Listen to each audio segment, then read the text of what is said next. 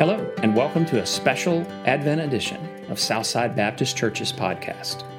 Each day throughout Advent, Pastor Gary Weber will be sharing a short message from his devotional commentary, The Music of Christmas.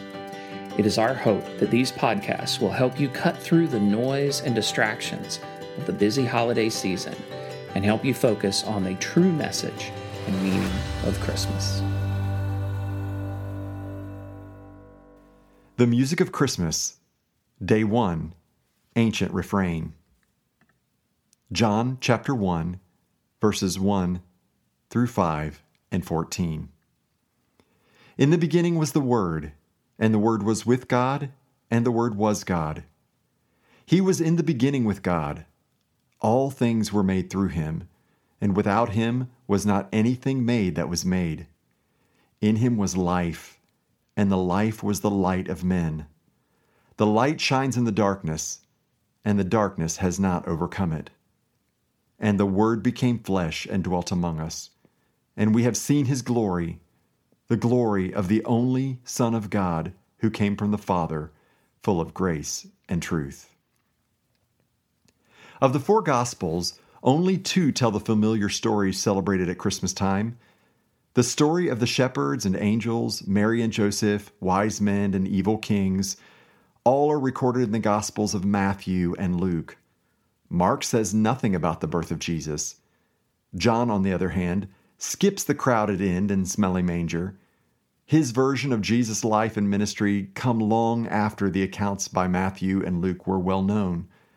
So rather than repeating details associated with the Blessed Birth, John takes his reader back even farther a prequel. Moviegoers line up to see a story before the story on the big screen, and I have a similar feeling of anticipation whenever I read the beginning of John's Gospel. His account begins with time itself.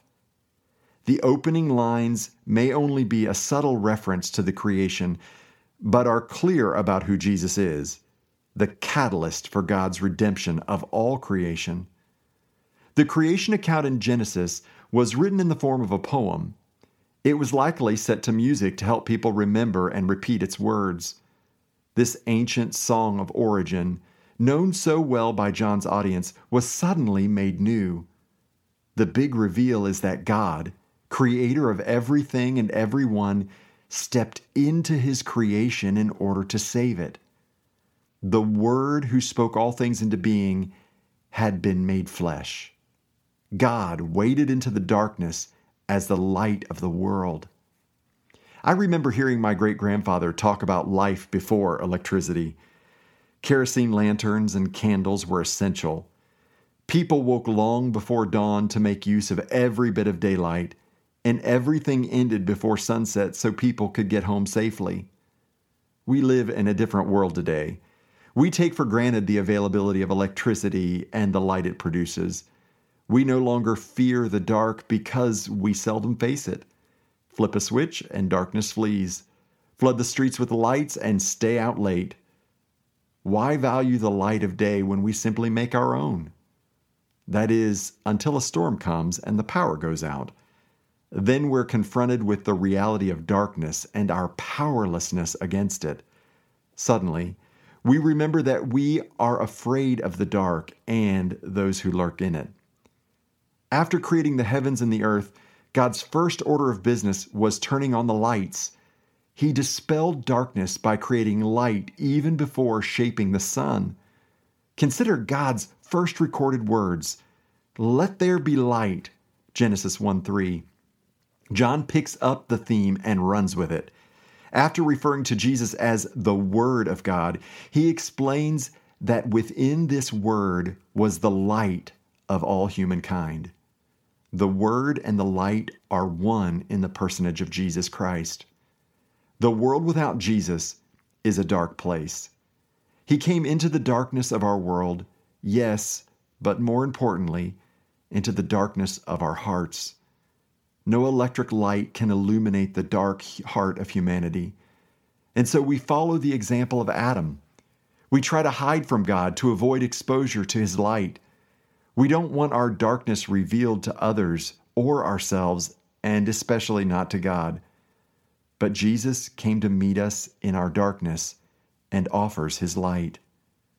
After the fall of man, creation once again plunged into darkness.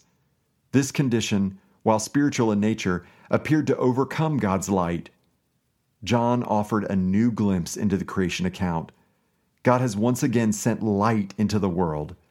The light cannot be overcome by the darkness of sin. This light is the life for everyone lost in darkness. The song isn't new, yet time and time again this ancient refrain promises a new beginning. Jesus has come to make all things new. Revelation 21 5. Perhaps you would like to start over. The same word that spoke our world into existence stands ready to do a new work in you. Light of the world God who spoke all things into being, speak new life into me. Penetrate the darkness of my heart with the light of your love. As believers turn their attention to the celebration of your birth, be born again in me, in my family, in your church, and in your creation. Amen. Thanks for listening to today's podcast. If you find this podcast helpful, please take a moment to share it with others. If you would like to hear more messages from Pastor Gary or learn more about the ministry of Southside Baptist Church, please check out our website at www.ssbc.org. Grace and peace be with you.